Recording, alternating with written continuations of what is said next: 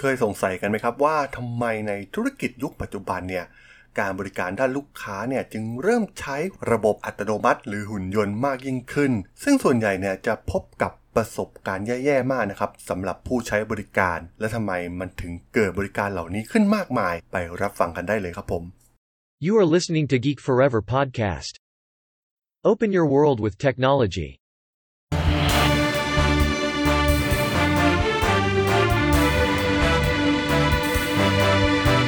This is Geek Daily. สวัสดีครับ ผมดนทราดนจากดนบล็อกนะครับ และนี่คือรายการ Geek Daily นะครับ รายการที่มาอัปเดตข่าวสารเรื่องราววงการธุรกิจเทคโนโลยีและวิทยาศาสตร์ใหม่ๆที่น่าสนใจนะครับ ที่ผมจะมาเล่าฟังผ่านรายการ Geek Daily สำหรับใน EP นี้ บทความบทความหนึ่งนะครับ ที่ผมคิดว่าน่าสนใจมากๆ ที่อยากจะมาเล่าให้ฟังจาก Harvard Business Review นะครับที่กล่าวถึงเรื่องการบริการลูกค้านะครับทำไมในยุคปัจจุบันเนี่ยการบริการลูกค้า การติดต่อเข้าไปยัง call center ต่างๆเนี่ยมันถึงยากลำบากมากนะครับกว่าจะได้คุยกับ call center ที่เป็นมนุษย์จริงๆเนี่ยต้องใช้สเต็ปหลายสเต็ปมากๆนะครับกว่าที่เราสามารถที่จะพูดคุยเพื่อพูดคุยถึงปัญหาของเราได้นะครับ ต้องบอกว่าหลายคนเนี่ยถึงกับหัวร้อนนะครับกับการใช้บริการ call center เหล่านี้ตอนนี้ก็เราจะเห็นได้ว่าเกือบทุกธุรกิจนะครับ ธุรกิจใหญ่ๆ ธุรกิจสายการบิน ธุรกิจโทรคมนาคม ธุรกิจ ต่างๆ มากมายนะครับที่มีส่วนของการบริการลูกค้าเนี่ยมักจะเริ่มใช้ระบบอัตโนมัติเข้ามาคอยกรองลูกค้าก่อน ซึ่งแน่นอนนะครับว่ามันไม่ได้เป็นผลดีอย่างเดียวกับบริการต่างๆ เหล่านี้ มันทำให้เกิดผลเสียต่อพวกเขานะครับ เพราะว่ามันเป็นบริการที่ลูกค้าเนี่ยได้รับประสบการณ์ที่แย่มากๆนะครับในการที่จะติดต่อเพื่อไปร้องเรียนหรือไปขอคำแนะนำหรือ ต้องการความช่วยเหลือแบบด่วนๆนะครับ เราจะเห็นได้ว่าตอนนี้เนี่ยเราไม่สามารถที่จะ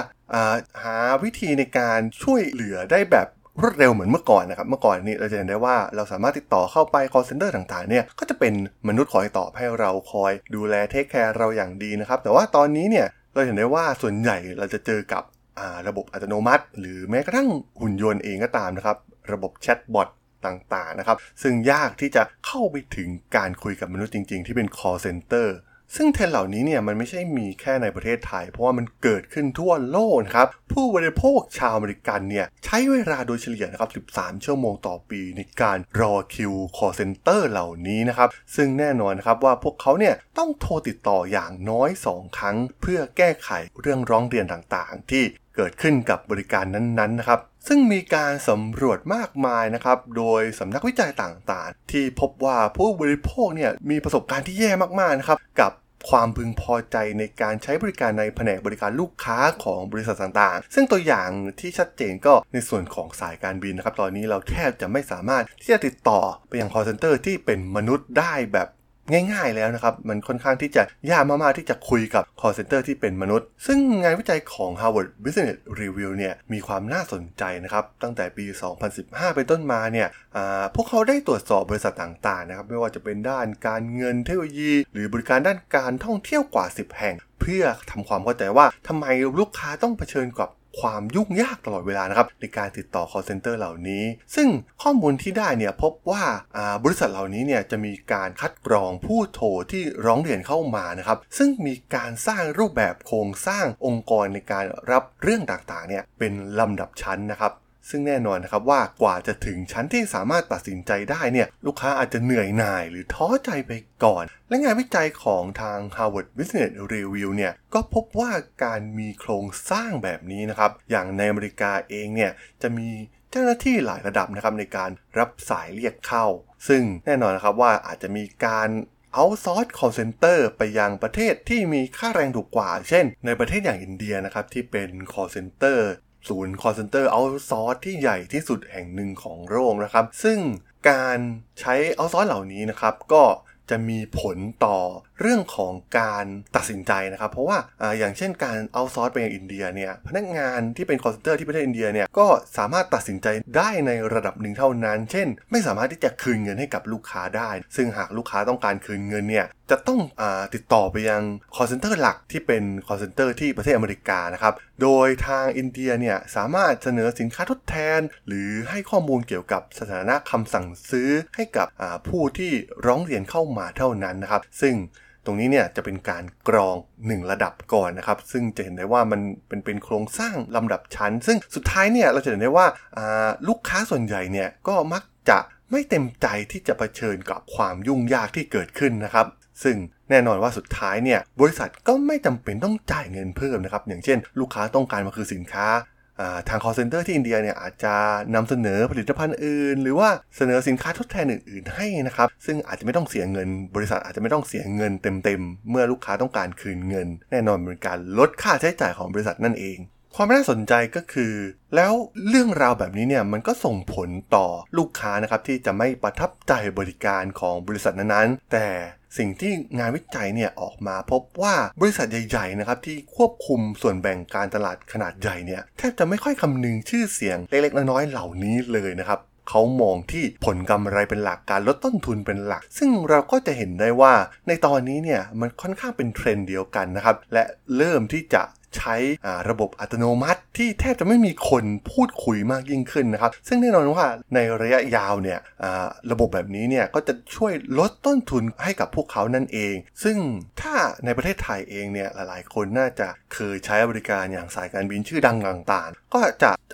ใช้ตัวแชทบอทนะครับที่มาคอยตอบโต้กับเรา มีรูปแบบการตอบคำถามแบบแพทเทิร์นหากเราตอบผิดนิดเดียวเนี่ยอาจจะต้องไปเริ่มกระบวนการต่างๆใหม่นะครับ ซึ่งบางครั้งเนี่ยผมมองว่าตรงนี้เนี่ยหลายคนเนี่ยรู้สึกหงุดหงิดกับมัน สุดท้ายก็ยอมเสียไปอย่างเช่น บางครั้งต้องการเรื่อนตัว อาจจะประสบปัญหาจากโควิด ที่เที่ยวบินเนี่ยถูกยกเลิกไปนะครับ แล้วก็ทางบริษัทอาจจะให้ข้อเสนอในการเปลี่ยนแปลงสายการบินแบบฟรี แต่ว่า เมื่อเข้ามาสู่